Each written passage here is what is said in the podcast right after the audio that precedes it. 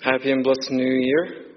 Uh, today's the fourth Sunday. The readings of the church are the fourth Sunday of Kiak, and we're getting prepared, and we're, the church is preparing us for uh, meeting the true joy coming down from heaven. And uh, today, uh, very quickly, we will uh, just journey a little bit for a second on uh, something that always made me wonder Zacharias. Zacharias has a beautiful journey that is not so always joyful, just like all our years. Years pass, sometimes there's trouble, sometimes there's joy. And this is the case with, with Zechariah. And let's all today uh, journey with Zechariah. My question is so, just a, again, a bird eye view. Uh, last week we, we uh, read the, when, when St. Mary, so after Archangel Gabriel announced to her uh, the coming of the Messiah, in the second week of Kiak, the third week, which was last week, St. Mary went to Elizabeth, her cousin, and she served her. And the moment Elizabeth met St. Mary, she, again, the Gospel says, was filled with the Spirit somehow, because John had the Spirit in him as well. And she, she figured out, she realized that this is the mother of her Lord. And Elizabeth praises. Then St. Mary praises. Let's go back a little bit before these events, nine months earlier than uh, the event of today, when Zacharias was with Archangel Gabriel, and Archangel Gabriel told him, You will have a son. And Zacharias questioned. So Archangel Gabriel told him, You will be mute till this is fulfilled. And I don't know about you, but I always thought that's a little tough mute for nine months. It's not even just nine months. Think with me here. He was probably in Jerusalem in order to go back to his home, to his wife. That'll probably take maybe a week at least, right? Until he finishes his service. So we're talking about 10 months. Oh, that's not even it. 10 months, maybe. And then the angel said, You will be mute till this is fulfilled. All right, he had a son.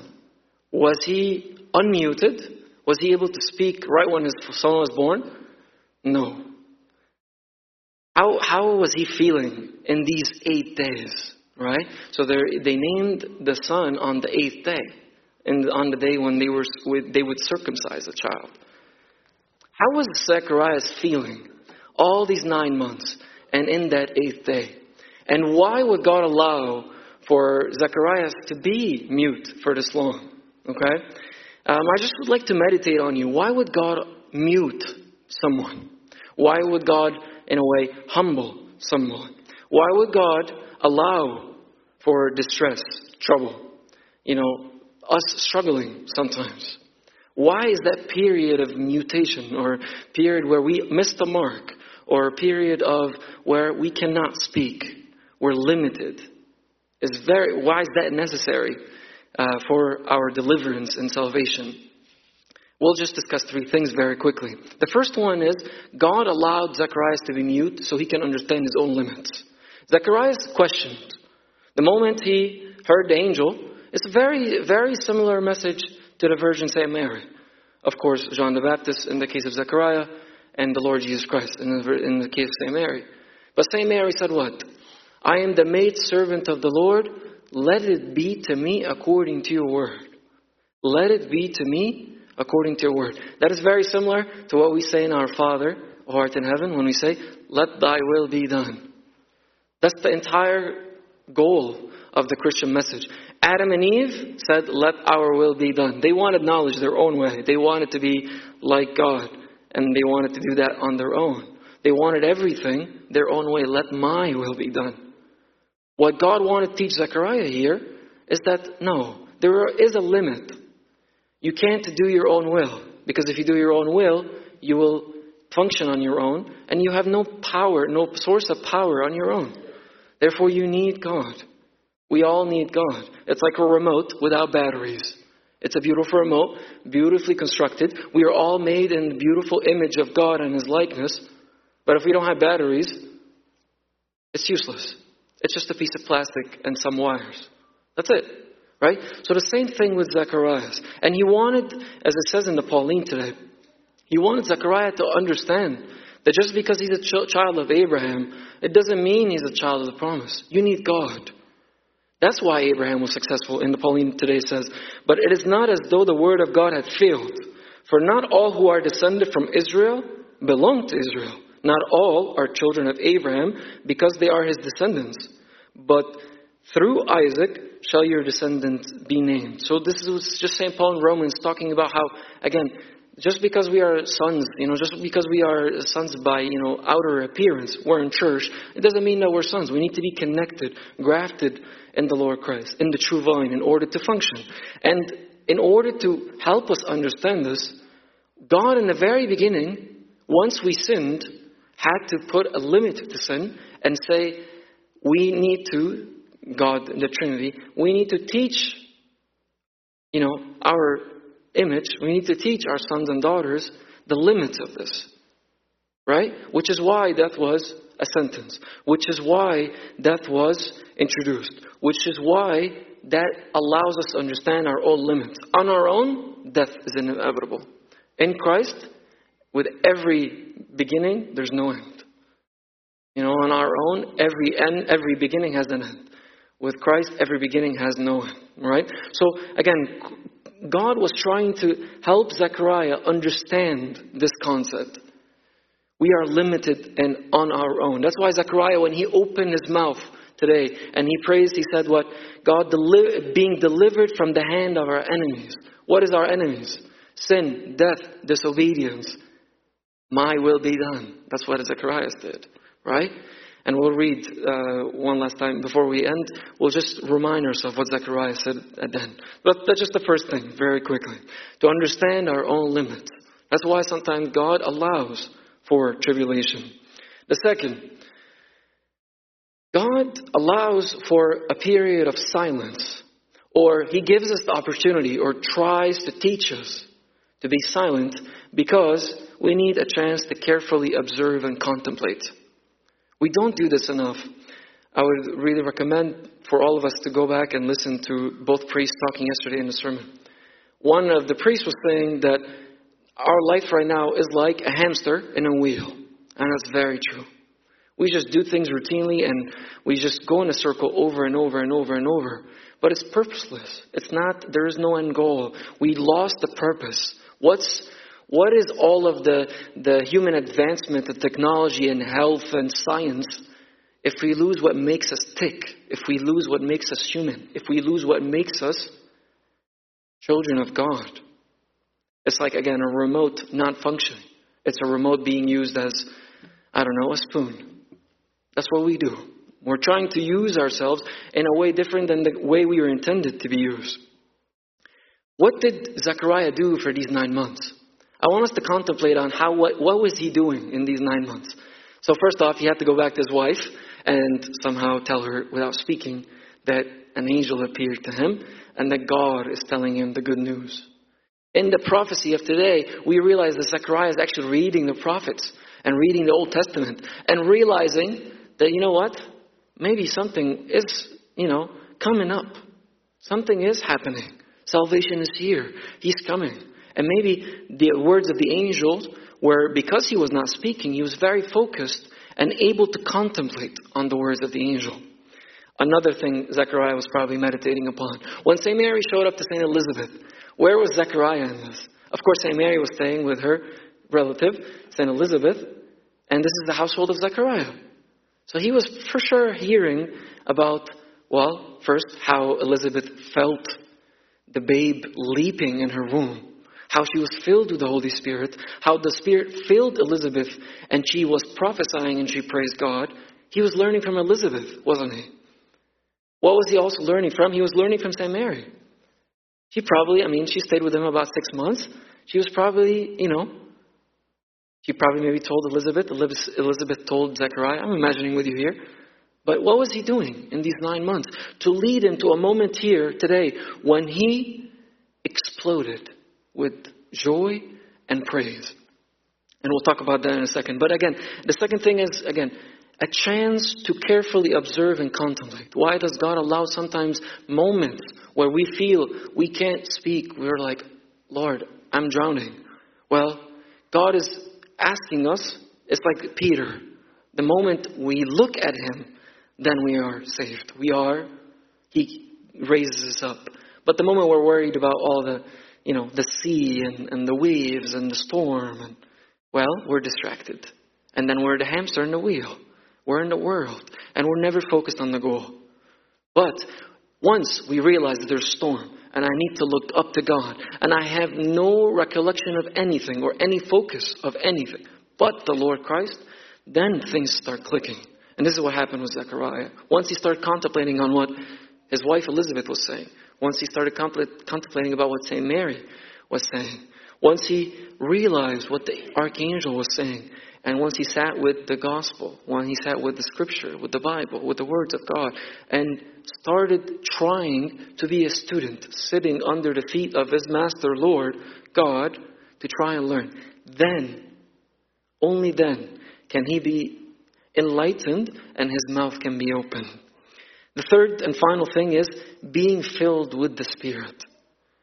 God allows sometimes moments or times of being mute so he can fill us with the Spirit. Just like God says, you know, whoever, um, you know, whoever is proud will be humble, and whoever is humble will be glorified.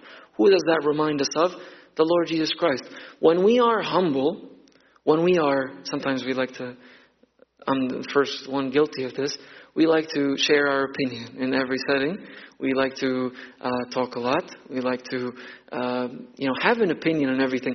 In, in the society we live in today, no one goes deep a mile. Everybody goes, you know, wide a mile. Meaning everybody wants to, you know, look at a small video and be a specialist in the field of, you know, you know, self-diagnosis. You know, I'm sick, so I'm going to look it up. What should I do? And and that is, you know, me pretending that I'm a doctor apparently, right? Or me looking up a video on how, you know, the economy works. And that somehow makes me an expert. Well, that's not really how life works. You know, uh, some people online would joke around and would say, you know, your, your Google search is not my PhD. You know, you can't do that with God. We can't just, oh yeah, I have experience in this. Let me handle this God. That's not how that works. And being filled with the Spirit is trusting in the Spirit and being in the Spirit. And that's what Christ was. That's why Christ, in the beginning of his ministry, said, The Spirit of the Lord is upon me.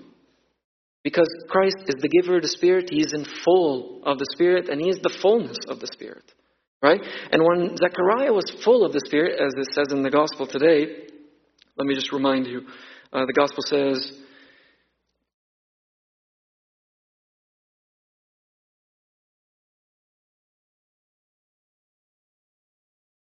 Blessed is, and Zacharias was filled with the Holy Spirit and prophesied, saying, Blessed is the Lord God of Israel, for he has visited and redeemed his people, and has raised us a horn of salvation for us in the house of his servant David. So, being in the Spirit, what did Zechariah do? He did a couple things. The first thing, out of his mouth, when he learned his lesson from the mute period, was praise. That's actually what opened his mouth. Once he was engulfed in the Spirit, once he was full of the Spirit, once he, you know, like Christ was telling, telling the Pharisees, the Pharisees went to him and they were like, uh, hey, you know, you, you might want to, you know, quiet down your disciples and these children and these people because they're uttering blasphemies. And what did Christ telling them? Surely I say to you, if these become quiet, you know, the stones, the stones will cry out. The stone of the mouth of Zechariah, which was stoned, the tongue became a stone. It wasn't working anymore. The stone of Zechariah was life. Because he saw the glory of God. He was filled with the Spirit. He was reconnected, filled with the Spirit, meaning he had the batteries in the remote, as we were talking about. So all of a sudden, things were properly functioning. And properly functioning, meaning he was praising. He was also prophesying. And that's something being in the Spirit. That's what happens when you're in the Spirit. You prophesy. And prophesy means teaching. Prophesy means God guides you in your speech. Prophesying means you, we are led by the Spirit, as St. Paul explains. And finally, prophesying meaning, as Christ, as, as Zechariah is saying in his uh, glorification, that we might serve Him without fear. When we are in the Spirit, when we learn this through our being mute, then we serve him without fear, as it says in the Catholic Epistle today. And now, little children, abide in him, so that when he appears, we may have confidence and not shrink from him in the shame at his coming.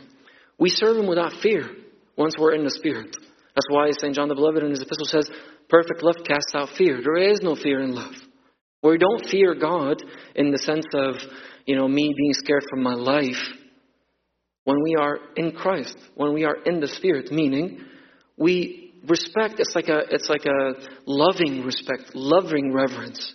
As a, as deacon says, worship God in fear and trembling, meaning we are worshiping not because we're scared he's going to like strike us.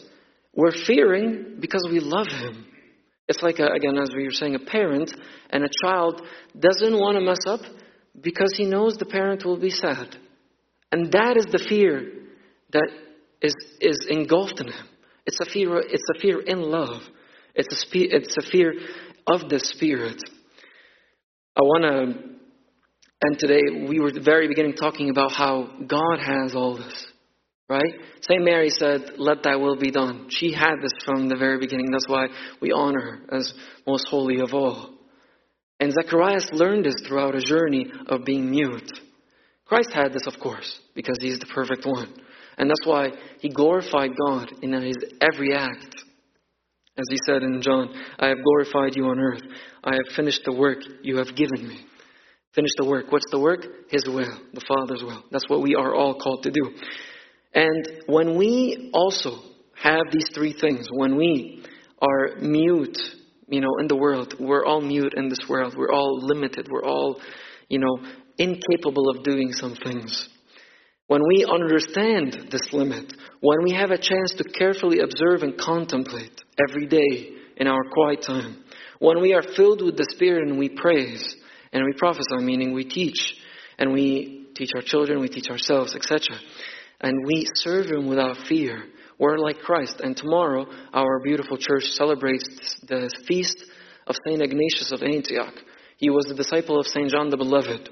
And he lived, because he was a disciple of St. John the Beloved, he lived till around the year 110, around 110 AD. So very close to Christ. What does he say? He's talking about how silence is a quality of God. And again, we were talking about here how Zechariah was silenced, became mute, so he actually can become more like God, so he can be humble, so God can glorify him. So, what does St. Ignatius say? He's talking again about us being like Christ. He says in his uh, epistle to the Ephesians, It is better for a man to be silent and to be Christian than to talk and not be one. It is good to teach if he who speaks also acts. There is then one teacher, Christ, who, spoke, who spake and it was done, while even those things which he did in silence are worthy of the Father. So Christ was even silent, meaning in his, on his way to Golgotha. He who possesses the word of Jesus is truly able to hear even his very silence, even the Lord's very silence, that he, us, may be perfect and may act as he speaks, as Jesus speaks, and be recognized by his silence, by Christ's silence. There's nothing which is hid from God, but our very secrets are near to him. Let us therefore do all things as those who have him dwelling in them and us, that we may be his temples, and he may be in us as our God, which indeed he is, and will manifest himself before our faces. Therefore, we justly love him. Again, as Zacharias did today, let us praise our God um, approaching this Nativity feast and let us be silent a little bit. So we can try to contemplate on God. So we can try to understand that we have fallen short and that He has humbled Himself so He can be like us, so He can raise us up once more. So we can once more, with Zacharias, say, Blessed is the Lord God of Israel, for He has visited and redeemed His people and has raised the horn of salvation, Christ, for us in the house of His servant David. And glory be to God forever. Amen. Uh,